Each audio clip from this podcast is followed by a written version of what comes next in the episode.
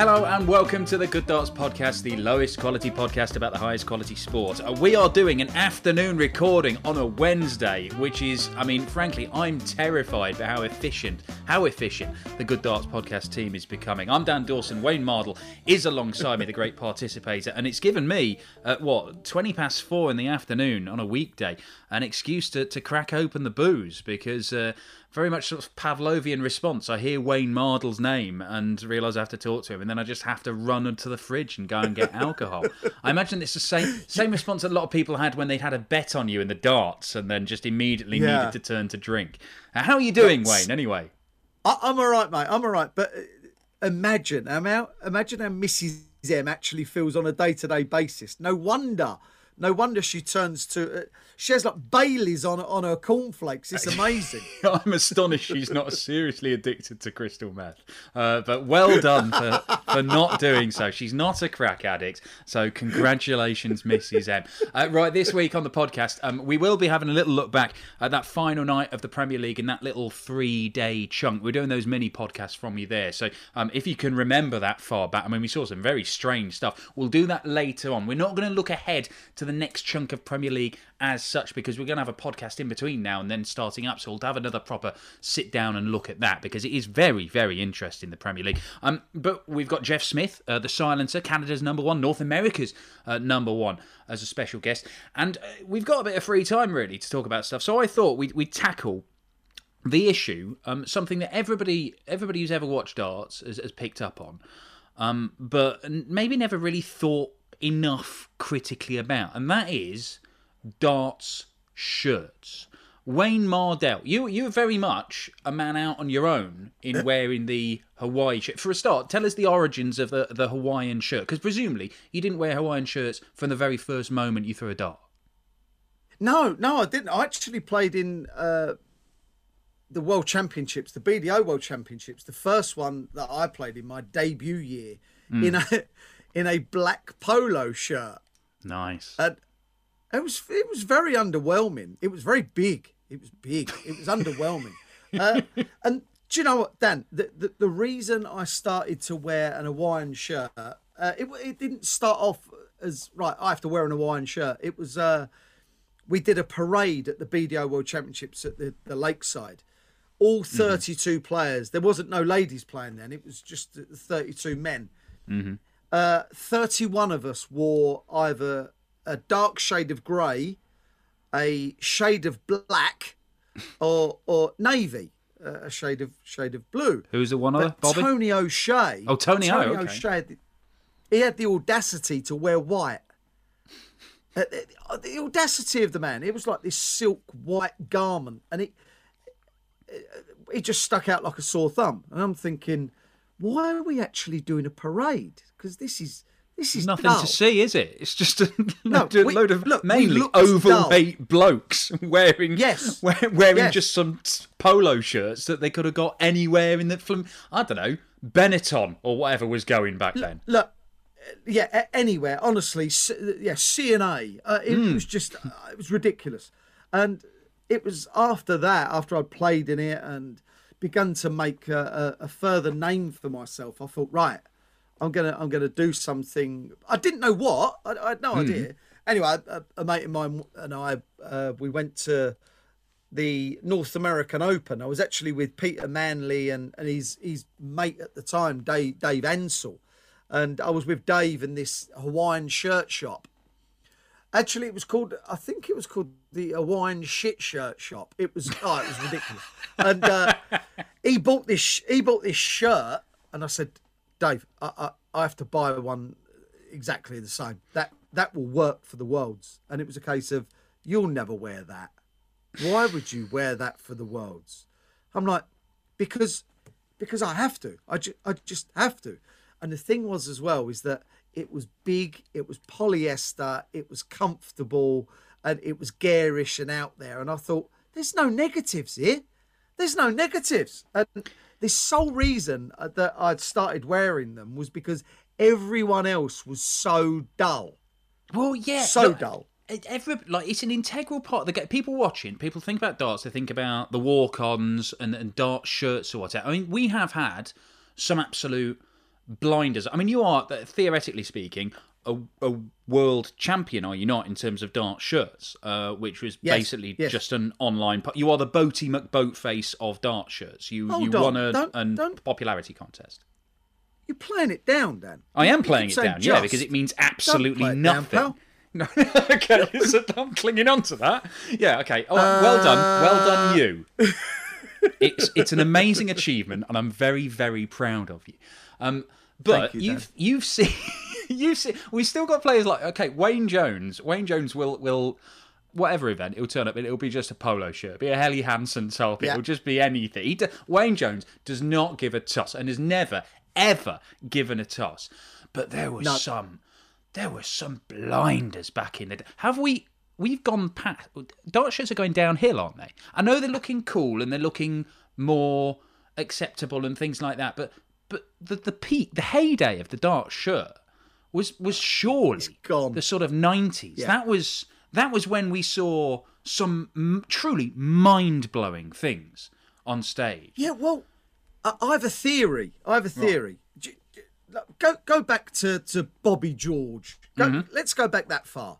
Uh, back to 1734 when Bobby was at his peak. They weren't they weren't on TV most weeks, left, right, and centre, and it was it was a big thing. So they wanted to look special, didn't they? Yeah, they they wanted to even eric even eric he went through this phase of having this this union jack shirt made and it was fantastic. It was it was brilliant. Uh they used, they used to all have their, their kind of call it a unicorn dart shirt. Okay it started to get a bit bit dull then but bob bob anderson with his with his limestone cowboy uh, shirts they, they were great but but bobby with the sequins took it to an absolute different level because it was like, right, look, this is show. This Yeah. is a show. I'm going to put on a show for you. And do you know what? Like my shirt or, or loathe it, you have to actually look at it and think something. Whereas nowadays, nowadays, th- th- they're, they're crap. no, we They no, are dull McDull. Right, there are there are undoubtedly they've they've gone down the route of the football shirt market. Now, I was I was fascinated to hear because I I didn't know this genuinely at all, but um. Matt, I was listening to Matt Porter talk about it. And Matt Porter obviously is, um, I'm not sure what his exact role is, but he was chief exec of Leyton Orient FC.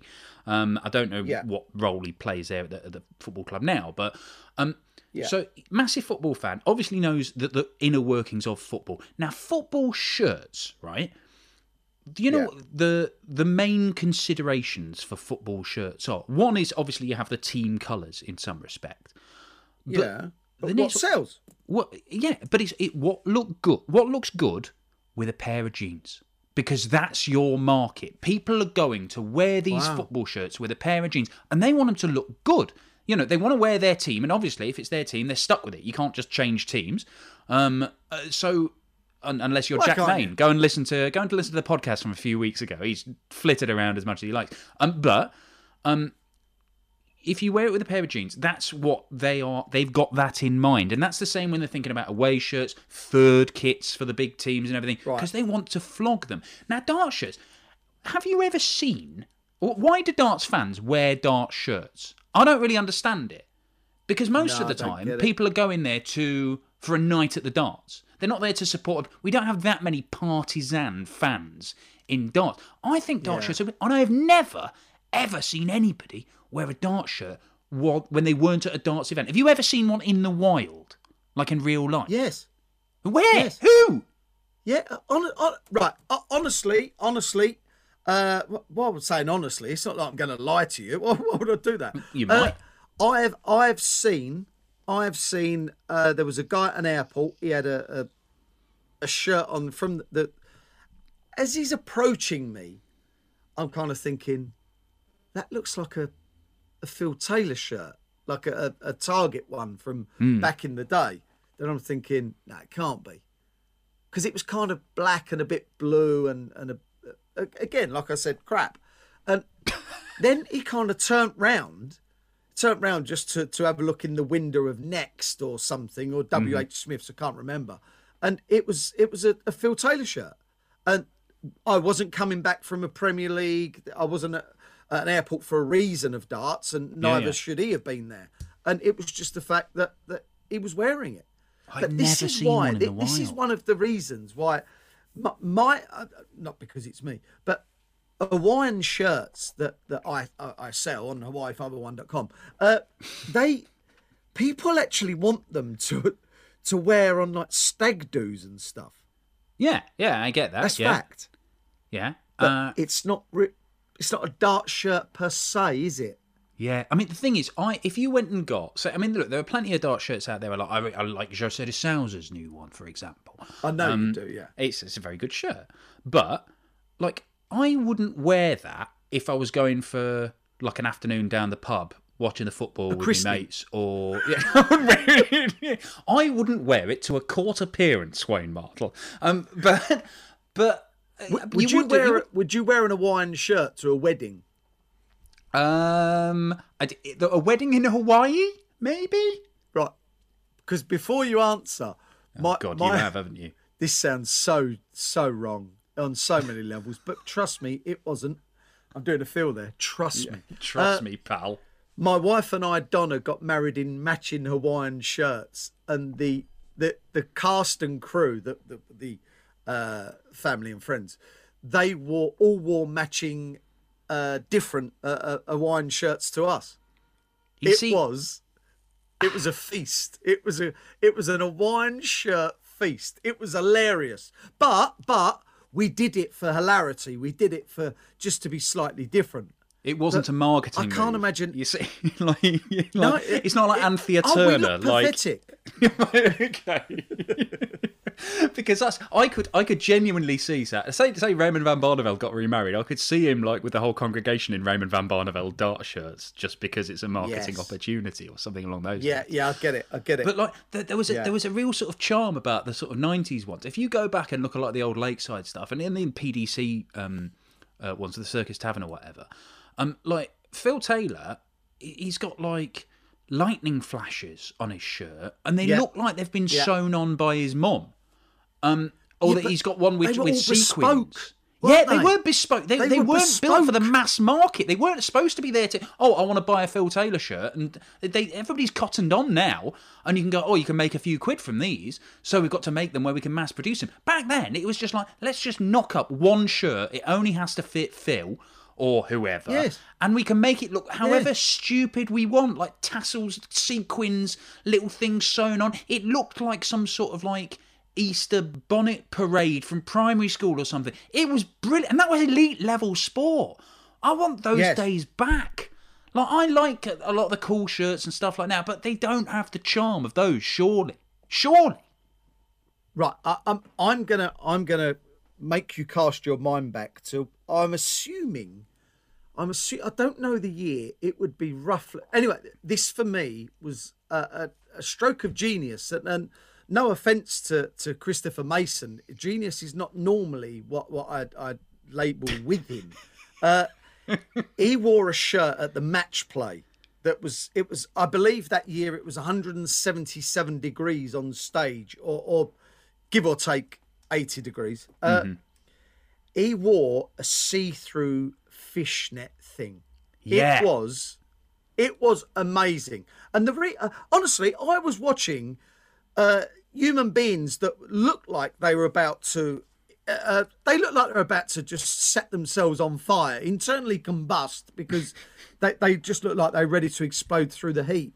And Mason was just kind of perambulating around the stage like he was he was in some kind of freezer. It's like, oh, the freedom, the freedom. My my body heat is just escaping through every single hole of this this fishnet thing. It was amazing. Well, look, Clever I mean, as well. Well, I mean, look, it may be inspired in- in that particular instance of Mason, and certainly Chris has told me about this shirt and gone, "You do you worry about it, Dan? I look, I look the bee's knees in that." Right? And he's gone a great length about all that. But the problem is, I mean, that is not that is not in a figuratively one size fits all approach, is it? Because it's fine if you're Chris Mason, you're walking around in your see through shirt and you're going, "Oh, I'm actually quite well ventilated here. You can deal with that."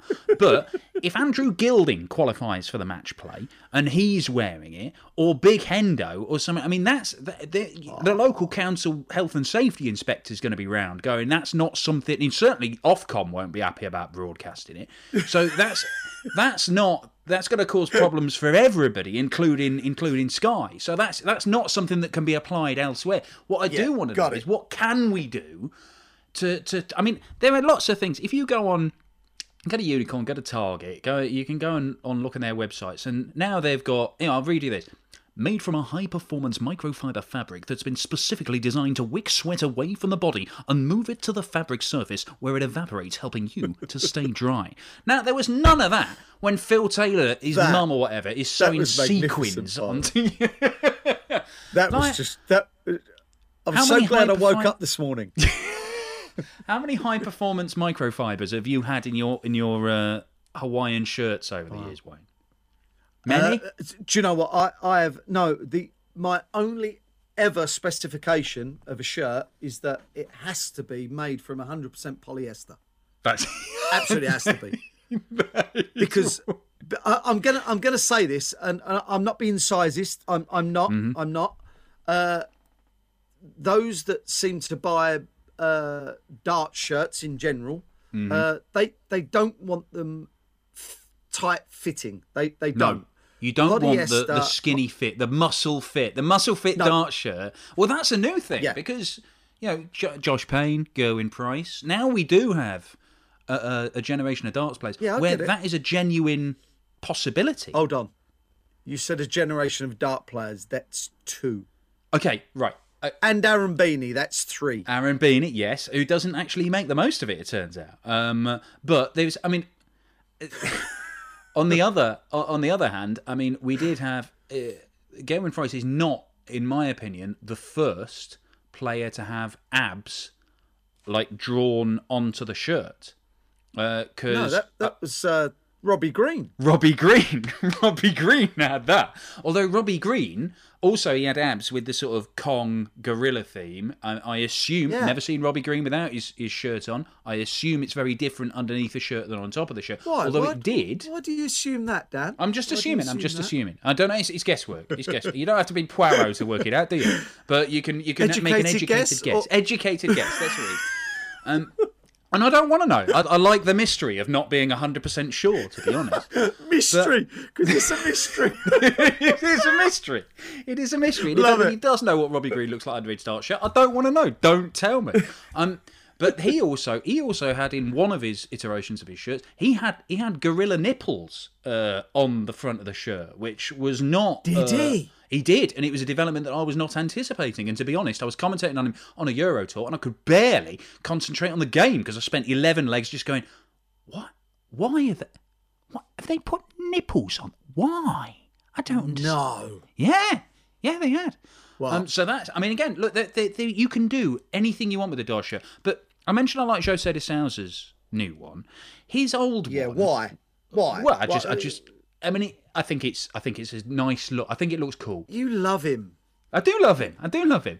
Um, and and I thought the the genius masterstroke he had of, of numbering his shirts for every night of the Premier League was Yeah. incredible. I think it's very disappointing that he appears to have got it right every night and not picked the wrong number one day because I think that would have been would have been the best possible outcome for everybody. But his previous start shirts had one of the, and this this is the thing that gets me about Dartshires, and it's a massive, massive offence over the years across loads of loads of players, high profile, low profile, all sorts. Right? Darts is the only sport where the shirts or the players who have the shirts decide, do you know what I need on my shirt? I need My some name. well, not just your name. No, there's plenty. Of, you know, Oh, people have their oh, names sorry, on, don't they? sorry. Yeah, people have their like footballers have their names on, stuff like that. What they Yeah. do, they go, I need a dartboard or some darts so people know I'm a Right, darts right. player. Now, no Yeah. other sport I can think of does this. Footballers don't have a football or a boot on. Cricketers certainly Right. don't have like stumps or a bat or anything like that. Um, cyclists. They don't have bikes or syringes full of nandrolone or anything like that that says I am a cyclist. They don't have any of that stuff. It, but darts players insist. Do you know what I need? I need a dartboard on there so people know I'm a darts player. Why do they do that? It makes no sense. They know you're a darts player. You stood on stage throwing darts at a board in a darts tournament. You don't need Yeah. that. Oh, do you know? I've I've never thought about that.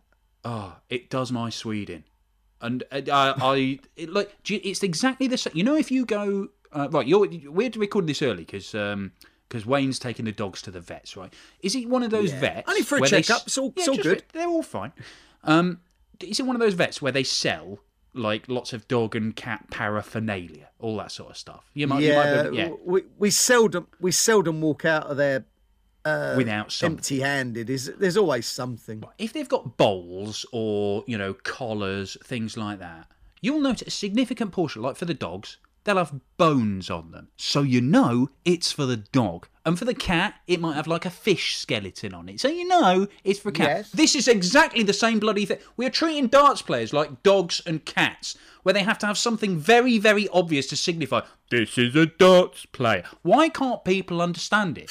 I don't understand why this this is persisted. And it's not just a, a single Yeah. offence. Loads of them do. Absolutely loads of them Through the decades, yeah, Yeah. through the decades as well. exactly Yeah. exactly Uh, makes do you ever? Do you have I know Jose's your your favourite, but Hmm. do you have like a, a, a favourite outfit uh, throughout the your throughout the years years of watching? throughout the years. I mean, as I say, the, the heyday. I, I, I genuinely think this this whole sport owes Bobby George an enormous debt because not only was he the pioneer of, of the walk on, um, but I think that Yeah. just his just his willingness to um, just embrace, you know, this is a show. Let's just Entertain. yeah, let's just do something out there.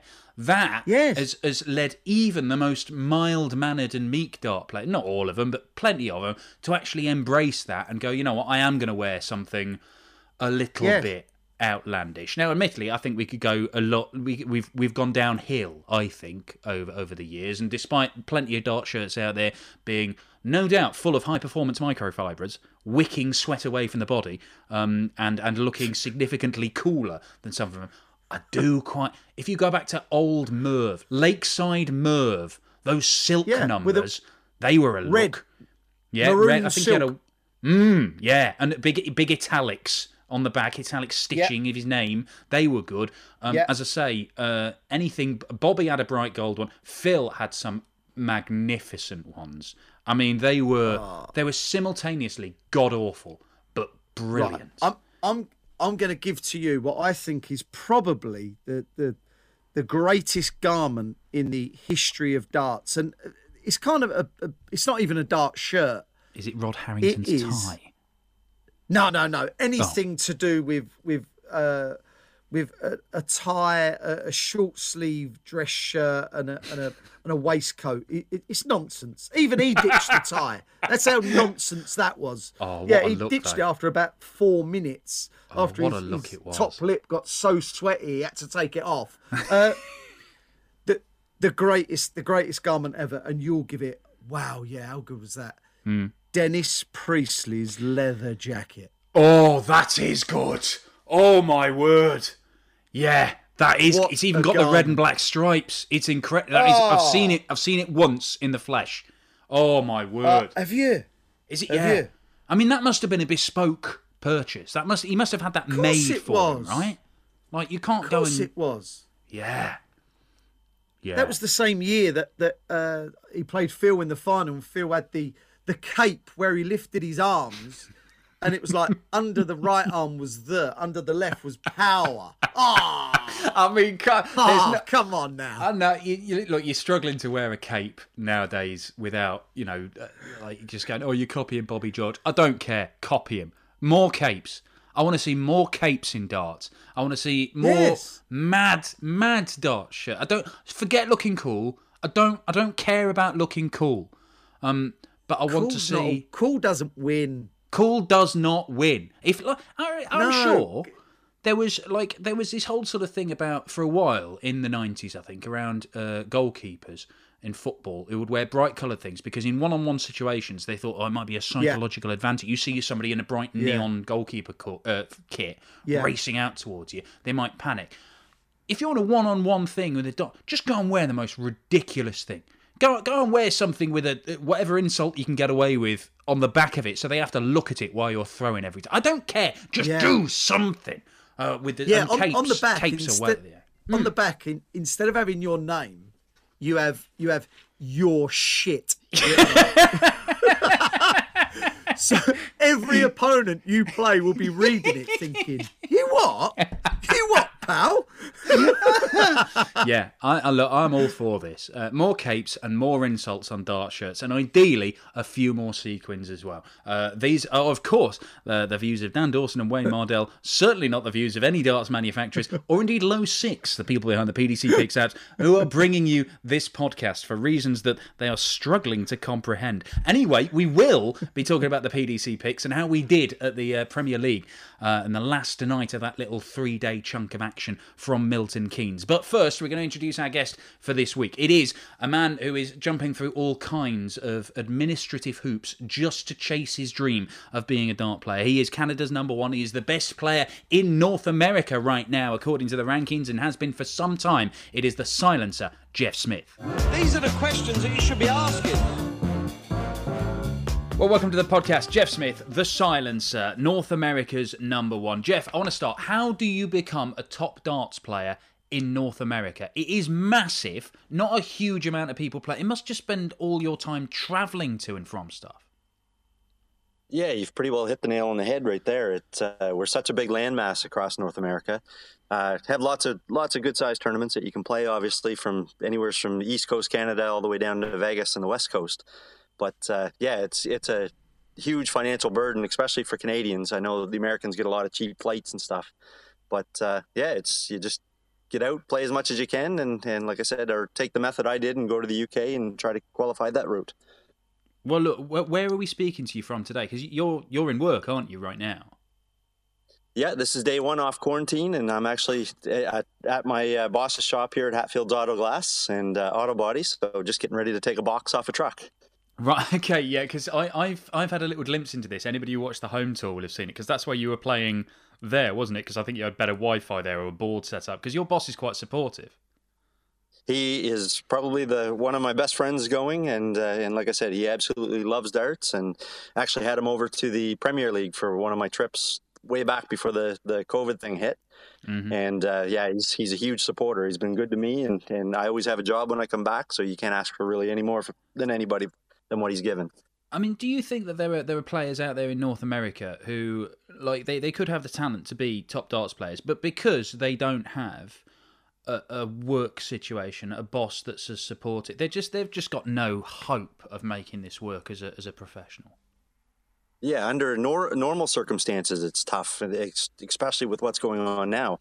Uh, most people work a 40, 50 hour week uh, regularly. And, and like I said, obviously, when you become a pro- professional, that's just not an option. So you need need somebody that can actually back you up and support you. And, and it really takes that in order to make a go of it if you're going to be based over here. Yeah, well, I mean, we'll, we'll certainly come to, to what's going on right now for you in a bit. But I want to go way back to how it all started because darts is still a niche sport in North America. It's such a crowded marketplace sport in North America. I mean, I, when you were growing up, what was it? Was it darts or was it was it hockey or NFL or whatever? What were you into? Yeah, it was hockey for me. I played uh, played back almost uh, rep hockey and whatnot through uh, as a goaltender, and uh, but darts has always been part of my family and stuff. So I think I was about the age of ten, and I, I started playing youth darts.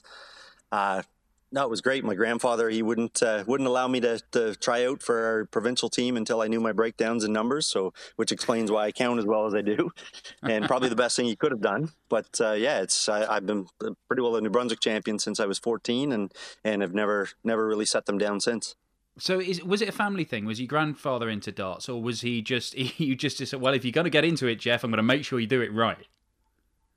Yeah, he he put together a youth league in at uh, the Hampton Legion, and I think we had probably 40 to 60 kids at that time. And and like I said, those numbers are gone since. Uh, but uh, yeah, it's exactly that. He, he put he, he had I think three national champions come out of that club, and and you know what I mean. Hats off to him. If it wasn't for him, I probably wouldn't be where I am. So that's obviously that's that's a great grounding, and you were playing darts from a, a pretty young age, and you got good pretty quickly. But did you ever have your eyes beyond the horizon to, to looking at playing nationally, internationally, things like that? Or was it always just something, you know, a little hobby that you had on the side? Yeah, it's like I said, I'm a small town country boy type of deal. And, and like I said, a lot of people, you almost got made fun of for playing darts, but uh, all of a sudden now the same town is now completely backing me and realizing what I've done. And yeah, it's just exactly that. I just wasn't taking no for an answer. This is what I wanted to do. And, and, uh, when I'm done getting better or feel that I can't improve anymore, then then that's when I'll hang them up. But uh, till then, I'm going to make a go of it. That's an interesting thing. Say uh, people sort of make fun of, of darts players because it is it's kind of looked down on in North America, isn't it? I think we used to have that to a degree over. We still do, I think, here in the UK to a, to an extent, but it's it's considered sort of uh, it's a game for barflies and losers, isn't it? That's the sort of prevailing view in North America. Yeah, not not so much losers, but it's it's like I said, it's kind of on the lower lower scale as far as sports is concerned in Canada. You've got uh, hockey, baseball, basketball, that sort of thing. Curling even is uh, is one of the things, but you know what I mean. It's it's on the rise. It's starting to show up on TV here, and and things are getting noticed because of that. I, I, get tons of messages every time they see a match that I've played, whether it be from eight months ago or or if it's current. So it uh, it's it's on the way up. Do you feel that you personally have played a big part in that with the success you've had, you know, making world finals and, and being part of the, the professional circuit now in the PDC? Uh, there's there's several players that have put Canada on the map. Really, John being probably number one overall. Mm. Uh, Bob Eve back years and years ago was uh, was very key for Canada as far as recognizing the sport over here. But uh, yeah, I, I, like I said, I'm just uh, just a guy trying to do my part, and uh, and hopefully we'll continue to carry on. Well, this is this is the thing that obviously the PDC have a want to break America. They've wanted to do it for years and years, decades even. And they've gone over there and they've played tournaments. And now that they're going to the World Series, we should have been in in New York uh, last year, of course, and they've been to Vegas where where you've had success. But it's such a difficult thing to break. And they've already had, you know, Larry Butler won the match play. John Part was an elite player for years. In terms of North America, they've had figureheads, and yet it still hasn't taken hold. Do you think it can happen, Jeff? And if so, how? Like I said, you you've got uh, players like Danny Baggish coming up through the ranks, and uh, you know what I mean. Darin Young and Larry, and they, these guys have been doing this for years, and should have got more recognition than they have. But uh, you know what I mean. It, I think with the PDC and where they've come over here, I, I think location is a big issue. Vegas was great. It's a vacation area. Everybody likes to go to Vegas. But uh, the nest of players is more, I find, on the East Coast, where you get New York was ideal because it's easy to get to for everybody. It's a bit expensive, but I think they're on the right track with doing what they're doing there. What have been your biggest achievements in the game, Jeff? What what's really stuck? I mean, obviously you made a Lakeside final. You've you've got yourself on the tour a couple of times in the PDC. Um, you've you've won title. I mean, you're a five-time Sunday River Open champion. I, I love the American tournament names. I've got no idea whether these are big ones, little ones. I just see them on Wikipedia. But what what are the highlights for you in your career? Yeah, it's for me more than anything. It's it's being able to to meet new people and, and getting to see the world and travel the world.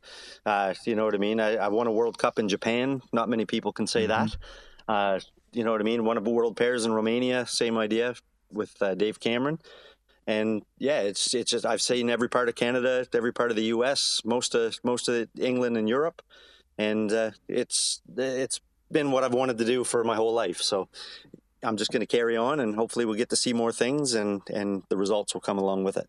Well, yeah, it, it's what you've wanted to do in your life, but you, you weren't in a position to really chase that dream a few years ago when you first got your, your talk on the PDC, were you? And and you've said as much. Now it's different, but I mean, how what was holding you back before? Was it just family and work at the time? Yeah, I was I was a young guy. I wasn't making a big wage. Uh, couple of kids, three kids on the on the go, and and it's it's hard to get up and leave that for a professional life in another another con- or not necessarily country but continent. Mm. So uh, you know what I mean. It, it is what it is. I just wasn't prepared to do it. My my main goal was to get to play with John at the World Cup, and uh, I was able to fulfill that. Played okay when I was there, and uh, but it also opened up some doors when I came back in the PD in the BDO because all of a sudden I was instantly recognized where before they never knew who I was because I had that title of, of holding a tour card at one time. So I think it uh, everything worked out in the long run, and and I wouldn't change it for the world. Biggest frustrations in, in your career so far, Jeff? I mean, presumably not being distracted when you're going for a, a title winning bullseye uh, by some idiot in a commentary box in Vegas. yeah, that stuff happens. Unfortunately, it is what it is. but uh, I won't mention any names. But anyway, it, uh, it's not a big deal. May, I probably would have missed it anyway. Yeah, but, that's what uh, I keep telling no, myself. Uh, yeah, that was just in case anybody's aware. Uh, North American Championship. Uh, Jeff Smith about to win it with a 170, if I recall. treble 20, treble 20. And I'm going mental in the commentary box. but Stuart Pyke has left the commentary box door open behind me. and Jeff can actually hear me and turns over to the commentary box and says, I know I want the bullseye. Uh, promptly missed it and lost the title. Sorry about that, Jeff. I know there was several thousand dollars on the line. Yes, uh, I'm not too worried about it now. That's in the past, but uh, you know what I mean. I pro- you probably had to stay away from me for about ten minutes till I calmed down. Yeah, but, uh, it was all good. No big there deal. was a bit of that. If, Look, if, I, if, I, hit that bullseye, then then Danny Baggish wouldn't have got his kickstart that he needed in his career. So it all worked out for someone. Oh, disgustingly magnanimous from Jeff Smith. Um, look, where does where where can this go then in terms of not just you but but North American darts? This is a massive thing for for professional darts as a whole. Germany has, has sustained the growth of the game over the last few years because it's exploded in popularity there.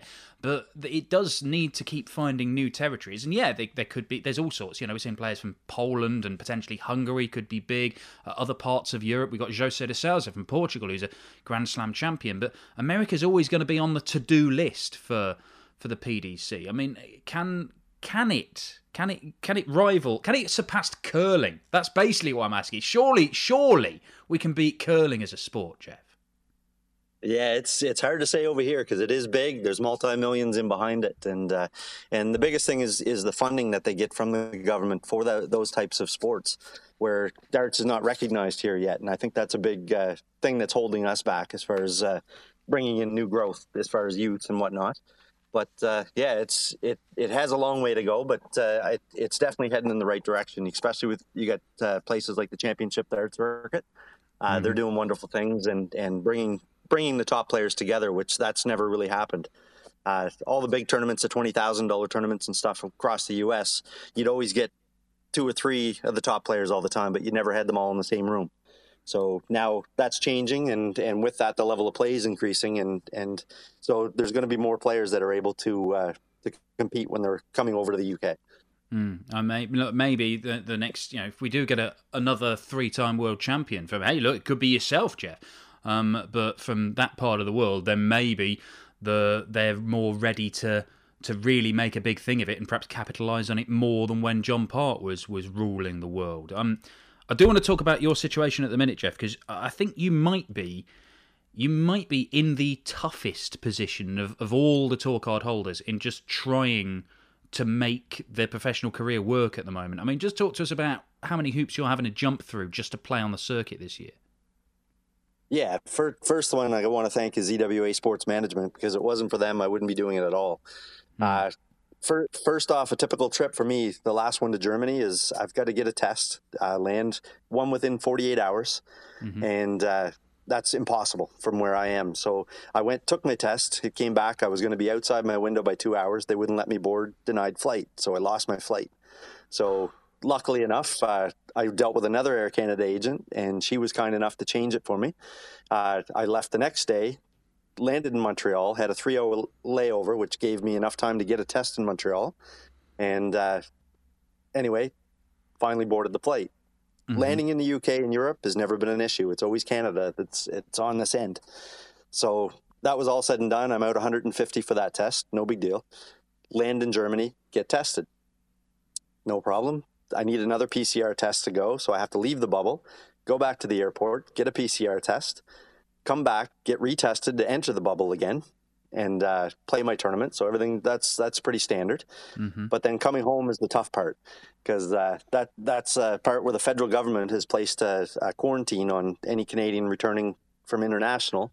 You have to go to a federal quarantine hotel at the, at your own expense, which is anywhere from eleven hundred to two thousand dollars depending on which one you book. And uh, once you have a negative test, you're then allowed to take your connection and go to your destination. So while I was in Germany, our provincial government decided they wanted to copy off the federal government, and they'd also put on a seven day quarantine in a hotel at the cost of $1,400 plus tax. So th- this was this was just breaking to me, and like I said, I, it definitely affected my play the first two days because I was I spent more time up till two and three and four o'clock in the morning researching my options and how I was going to get home. So, uh, like I said, uh, luckily enough, when I landed, I told them, I said, I'm sorry, the federal government took all my money. Uh, I can't afford your COVID hotel here in New Brunswick. It's ludicrous. The, the restrictions changed two days after I left, and uh, I don't agree with it, and I'm not paying. So they, they ended up two and a half hours later, I actually convinced them to let me go as a rotational worker. So they Oh, allowed me to go to my house house address. So I avoided that fourteen hundred, and uh, but I still have to quarantine fourteen days. Which is And, 42 uh, weeks so you could be working and you're not, I assume. Exactly. So you you lose lose your income as far as that goes. But uh, and like I said, in the testing, it's when I landed in Montreal, I had to take a test on day one, negative. I could fly to my destination. Then provincially, I had to take a test on day five, negative. Uh, federally, had to take another test on day eight, negative.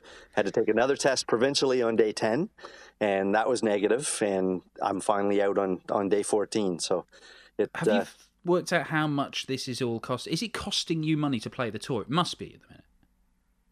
If unless I'm the last last trip over, I think I spent probably close to a month, and I probably would have been handy to what I would what I would have made if I had just stayed stayed home and worked.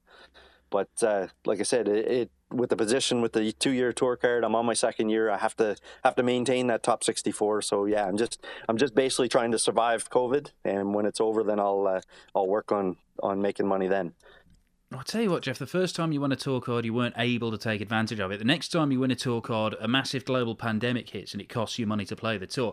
Once you actually get an extended spell on the PDC without these problems, I mean, what what is the target? What do you think you could achieve? Yeah, I, I know in my heart I'm a top 32 player, easy enough. When win my game and I, I'm allowed to focus and play. So uh, that, that's that's my goal. Like I said, hopefully get in the World Championships this year. I'm I'm within striking distance, so I just have to go back over again, deal with restrictions one more time. That should put me hopefully in if I, if I have any results at all. And uh, yeah, it's once I anchor that 64, restrictions are off, then then it's time to go. And uh, like I said, we'll we'll make make our strides as as they come, and until then, I'll just do what I'm doing.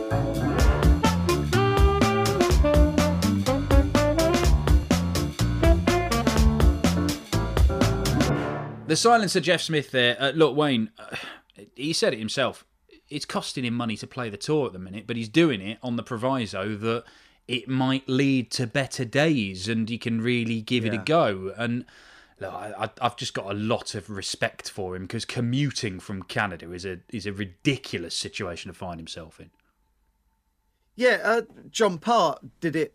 Well, did it for best part of like thirty years. But when John first kind of started, there was a a lot of BDO and PDC events in North America, in in Canada, and in Europe as well, really. But not when I say Europe, I'm, I mean like mainland. So it wasn't there wasn't too much uh, reason for for him to make it over to to our side of the pond, if if you will. But nowadays, uh, Jeff has has got the worst of it. He really has got the worst of it. I know it's a global game. I know darts is a global game, and it it can't become kind of global enough for, for Jeff right now. It, it he needs something to happen nearer home. But yeah, he's he's sticking with it, and full credit to him because a lot of people, even even in the UK, were saying about the the one in Germany. Oh, I ain't going all the way to Germany for like five days because uh, with the world the way it is now, blah blah blah, which is uh, as we know is just a, a bit of a mess. But we're getting there. Jeff just sticks with it. He's such a professional, and like you you said, he's hoping for better days, isn't he? And he's he's laying the groundwork now, but the the testing, the quarantining, the the hassle, the cancelled flights, it's like ah, how, how does he stomach it? I don't know. I genuinely don't know, and does it with with good grace as well. But um, I mean to to basically be coughing up your own money just to stay on the tour. I mean, look, we've not we've mentioned it before on this podcast. Cristo Reyes, we've not seen him since all of this started. We've not seen him from before when this started, Cristo Reyes. I presume that he's probably taken a look at all the logistics of it and gone, well, I'm not paying to, to be on the tour. I mean, that's ridiculous. And he's evidently Yeah. just got, well, if, if I drop off the tour, I drop off the tour. I can just try and win my way back onto it. Um, Jeff Smith is, is doing everything he can uh, to keep his position on on the tour because look, as we know, Q School is not an easy thing to get through. And even though Jeff's done it um, before, he, he did do it. I think it was a last leg decider, and he took out a ton plus checkout against Seigo Asada to win his tour card. And had he not taken that out, Seigo was there ready to knock him out, and I'm not sure Jeff Smith would be in this position. Um, what do you make of him as a player? Look, World Cup winner in the WDF system, world finalist Yeah. in the Lakeside. I don't think we've seen the best of Jeff Smith in the PDC as yet, and it, perhaps understandable considering all the stuff that he's having to go through. Yeah, I, I think you're right. I, it, without putting his, his talent down, he's very solid, isn't he? He's, he's, His B game is is not disastrous. His his A game uh, can can take him to finals. He- he's look he's, he's done all right this year, isn't he? He, he made the uh, made a final earlier on, if I'm if I'm not mistaken, in in I think it was March March April might have been before that. Sorry, yeah, it's probably before that Yeah, you speak. uh, you semi-final recently. Mhm. Yeah, I, I, I believe that on his day he's capable of winning things, but it kind of has to fall his way. But he knows, he knows what his game's based around, and that is consistency. And I've said many, many times about literally every player that plays on the PDC circuit. They don't have to get better; they just have to get more consistent. And I, I think Jeff really uh, he falls within that category. When he's just off of his best, he doesn't win. He doesn't win, and it it's one of those, isn't it? It's difficult for him. He's earning. He's probably he's running at a deficit this year, of mm-hmm. course, because of the, the the sheer logistics of it all. But I'm I'm hoping that things do turn around for the, the, the world and him, you know, because it's players like him that, that keep the tour as strong as it is. And he's professional. You're not going to get you're not going to get any nonsense out of him. And and if he starts qualifying for big events, it'd be good to watch and it'd be good to interview. He, he, people will enjoy speaking to him and listening to to hear what he's got to say, rather than some we're probably just a bit used to, aren't we? We're not used to seeing him on our screen so much. So it'll be another story for us to to see evolve. Hey, look, I mean, if people are worried about getting fed up about certain voices in darts and listening to them, then you're in the right place for the Good Darts podcast with Wayne Mardle and Dan Dawson, who are not only ubiquitous, but really annoying. Uh, yeah, Jeff Smith, he made a final in his very first Players' Championship event last year. After So that was pre pandemic. That's where he was beaten by Gary Anderson. Um, I mean, it's a great start. That was last year, sorry, Yeah, right, yeah. So, but and then Yeah. this year, but he's still travelling over and, and, and doing things. The the point I asked, and I know we've discussed this before on the podcast, but it, it is, I think it's an important one. The PDC should have been playing in New York last year, and indeed this year, um, because they are desperately trying to crack North America. They're Yeah. trying to carve out a space for themselves in North America. Um, Yeah. We now have Jeff Smith and Danny Baggish on the tour. There are Yeah. other younger players coming through. Somebody like Danny Lauby um, might end up being a, a guy we see quite a lot of in PDC darts. But in terms of carving out a space, Jeff said there, you know, curling has a higher profile than darts in Canada. Yeah. it's such a very difficult thing to achieve Yeah. to the to the point of I, I don't even know if it can be done to be honest. I mean the PDC obviously they, they keep banging on the door, they keep trying and fair play to them, but I, I just genuinely don't know if it can be done to, to break America in that regard. Yeah, um, you know, they've they've been trying for years, and I'm I'm not saying that the BDO uh, kind of made a, a, a, a better go of it, but that was all that there was at the time. The the BDO had had some big tournaments in in North America I'm going to say back in the, the, the day, back in the 90s and, and 80s, and the guys were always out there. You talk to kind of Bobby George and John Lowe, Bob Anderson, they were always in America playing for playing for decent money. Big sponsors out there at the time, weren't there? Huge. We, yeah, it was it was it was big. Darts was big. I, I just think geographically, Dan, that it's so difficult. It really is so difficult for for a player to to play for call it three thousand dollars, five thousand dollars, and have to be away for four or five days, uh, pay out decent money on travel as well and hotels to say stay in Vegas or LA and wherever they may go.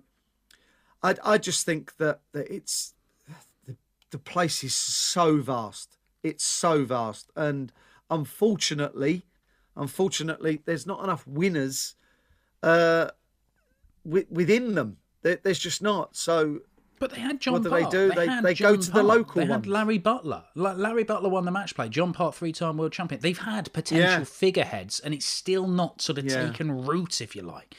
And what that's what concerns sorry me. to- yeah, do you remember uh, last week when when you spoke to to Kim Huybrechts? He was saying that Hmm. in in Belgium, they just not not thought of at all.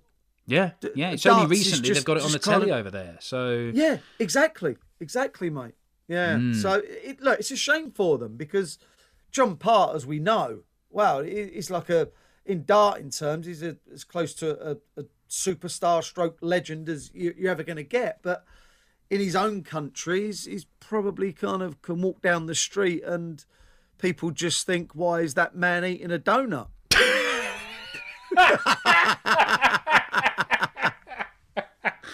Ah, he gives with one hand, he takes with another, uh, which is very much Oh. what we'll be doing uh, when we go through our PDC pick selections, which we gave you with one hand and then realised we'd given you a load of duff ones and took back any possibility of winning with the other. Yeah. I just turned it on. The crowd starts going, oh, semis. You just got to hold it now. When they're going in like that, easy. And I enjoyed it. Oh, here we go. Turned on. Absolutely brilliant. I'm very quick and I'm, I'm not spouting my boat off too much. Wow. I was enjoying it that much. I thought, well, why not? You know, enjoy it. I've still got the stamina. Brilliant. Turned on. And that's how I do it. I just, whoa. I just turned it on then. That's the whole point. Right, let's get on with it semis. Whoa, no, spouting my boat off. You know, enjoy it. Tonight I'm going to go and enjoy it again. Hopefully I'll perform as well as I've done. I just turned it on then. I can sit and watch everybody else sweat now. Right, night 12 of the Premier League set things up very, very intriguingly. And we made our selections of the PDC picks, brought to you by Low6, the people who are putting this podcast together. Um, and I, I, my word, I mean, last time we blamed the players for doing things that they shouldn't have done.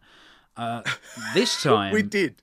uh, this time, I, I think I'm going to stick with that line because, quite fr- there were astonishing things going on Yeah. uh, on that final night. I mean, look, we both said that that Jose would beat Peter Wright and beat him handsomely, and that's exactly what happened. In fact, Yeah. um, I, I didn't realise this, uh, but Peter Wright's wife Jo, who's had loads of back problems, she'd gone off to hospital. It was all planned, but he obviously Yeah. had that playing on his mind, and I don't think I, I think he'd barely practiced. He's very unlike Peter Wright, who is a, a very professional operator, and it, it showed, Yeah. quite frankly. And, and Jose wiped the Yeah, floor it with did, him yeah. and Yeah.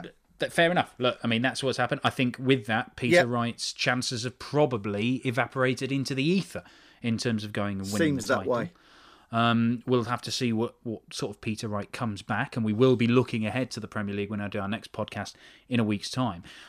Michael Van Gerwen, James Wade. Now, I, I, look, Van Gerwen has won three games out of three in that little block. He's played Yes. brilliantly, then played poorly, and then played brilliantly again. And he got away with the poor performance. And the brilliant ones, they've just come at the right time because he's had brilliant opposition and he's managed to get over. Yeah. James Wade was superb in that game, and he's still only got three legs on the board. What do you make of it? Well, look, James did did little wrong. It's 110 average, the fourth highest losing average in the Premier League of, of all time. But I, I, I know we, we mention averages so often, but Michael's performance, uh, it was kind of unplayable. To beat to beat 110 average 8-3 with 107 his timing was was brilliant his when he saw an opportunity to just set it up then take it out he didn't fluff his lines uh, uh, hardly once and when he did have a, a bad shot that I, I think he, he, had 159 or something ridiculous uh he, he come back with another big one that's as good as i've seen michael Yeah. throughout the duration of a match Well, you- the thing is- it, uh, yeah, a couple of days before that, he had a little wobble against Dimi- Dimitri, didn't he? He did, yeah. There was no wobble here. Yeah, exactly. Well, that's the thing to have two. And we said at the time against Dimitri, you know what? He, he was really, really good, but there was just something there which looked a bit vulnerable. And there was nothing like that from Yeah. James uh, against James Wade. But to put those two performances within three days in a in a tournament where he's had three of his worst ever performances, statistically speaking, uh, in the Premier Yeah. League, then I mean, it, it does it it does feed into the oh well maybe he's working himself back into where he needs to be. But the thing is you look at it was only a 95 average against johnny clayton in the middle. All we're seeing is that when michael van Gerwen is good he's still very very very good. We knew that. Yes. it's just that Yes. he's not good as often and that means he's Yeah. vulnerable. Um so i don't Yeah. i don't know what we learn i mean he might winning three games in a row like that it might just the confidence might build and then then he does sort of start to recover that aura because there are certain you know there's certainly players out there who they don't they don't relish playing Michael Van Gerwen, but they certainly don't No. find it as daunting as they used to. No, you, you're right. You're right. I, I, they don't fear him like like they used to, 100. percent But again, you, you hit the nail on the head. With we've learnt very little because when he plays well, he wins. Well, what's new about that? Yeah, he's been saying that. Uh, It's, the question is not when you play well, do you win, Michael? We knew that, and he knows that. It's the question of will you play well? Because although 95% of the time, well, more than that, really, the answer has been yes over the last eight years. It's only been about sort Yeah. of 60% of the time in, Yeah. in recent months, Yeah. which is why he still doesn't have a title to his name. I'll be very interested to see uh, if Michael Van Gerwen appears at the Super Series. Just announced two more Super Series leading up to the match plays. That's eight more tournaments on the way. Oh right, Um, okay. So that's that's going to be good news for the players to get back playing. I tell you what was good news as well in August. Uh, Challenge Tour and Development Tour coming back, which I know it's going to happen at some point. Right. Um, but big, big news for that second tier, and they're splitting, um, splitting those. So there's going to be UK versions and EU versions. So that will be Fantastic. very interesting. I mean, kudos to the organisers for for making all that happen, and fingers Yeah. crossed that we get that we get some you know plenty of people turning up, particularly in the EU one. Um, so it actually does justify going to all this effort to do it Um, oh, excellent. because I think the Challenge Tour certainly over the last couple of years as well, more than that, three or four years, has proven itself to be an excellent breeding ground for PDC Tour card players. Nathan Aspinall himself, of course, uh, came through Yeah. the Challenge Tour after dropping off the tour. He couldn't come through Yeah. against Johnny Clayton though, in what I thought was going to be the best game of the night, and ended up being the worst in terms of standard. Eight six though for Ferret. Loads of missed doubles in the pair. I mean, it could have been any score, to be honest. You'd pick Johnny to win it. I'd pick Nathan. And again, I'm, Yeah. it's one of those where I, I think it could have been any scoreline. A draw was probably the fairest.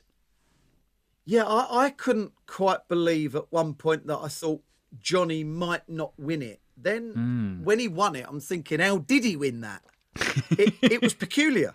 It was Yeah. absolutely peculiar. It was like you're in control. Oh no, no, no! Nathan will win now. And then uh, what happened there?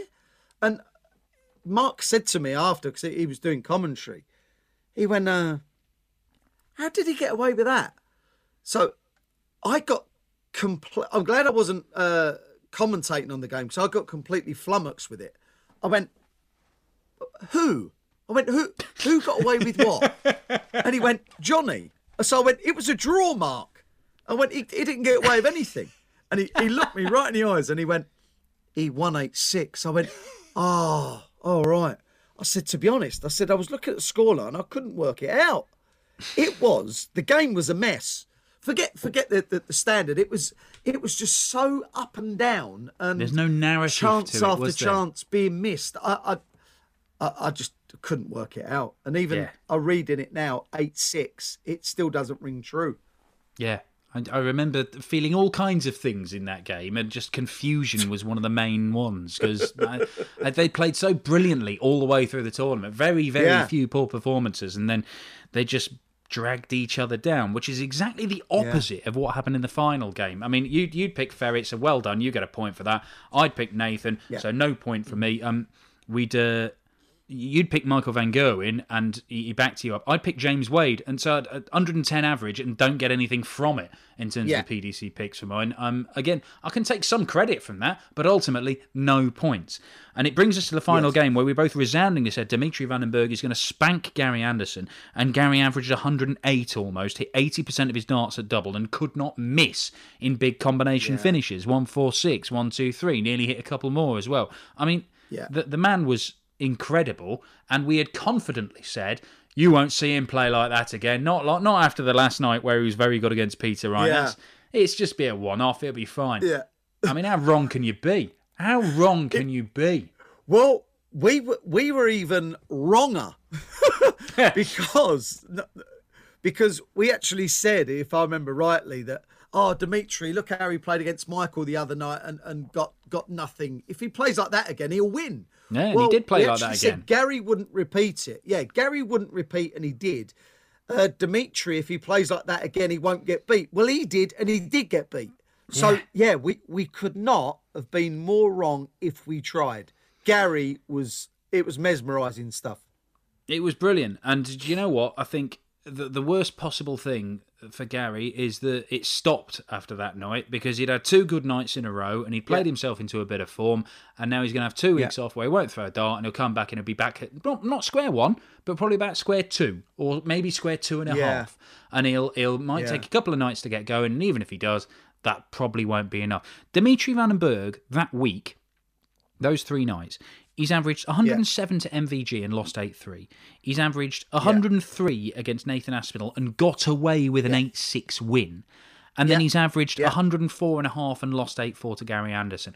Yeah. I maintain, he, I mean, he was lucky to get two points. He perhaps only deserved one in terms of how the games went that week, but he has played Yeah. incredibly. And there is, I'm seeing nothing that's that stops me thinking that Dimitri Van den Bergh is, is right up there with the most likely winners of this title.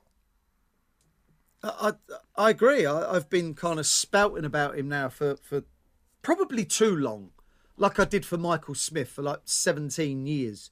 Uh, I I believe that Dimitri is now, and I mean right now, uh, right up there. I agree with you with one of the most likely winners every time there's a darts event on.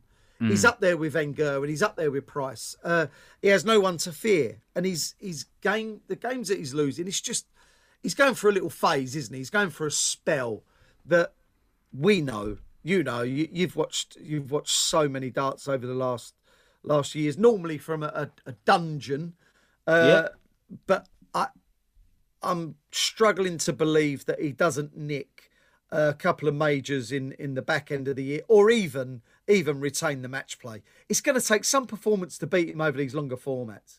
There you go. I think that's very interesting. Dimitri Van den Bergh, uh, which we both confidently said would win that final game against Gary Anderson. Gary Anderson, once again, taking great pleasure in just messing up pundits' predictions. And of all the pundits, there are none he takes greater pleasure in than messing up than Wayne Mardle's predictions. So it ended up with Wayne. Actually, you were on, unbelievably, Wayne, for a, a full house until Gary mucked it up in that final game. You got three out of four. That is so. If you Typical were- Gary. Well, quite.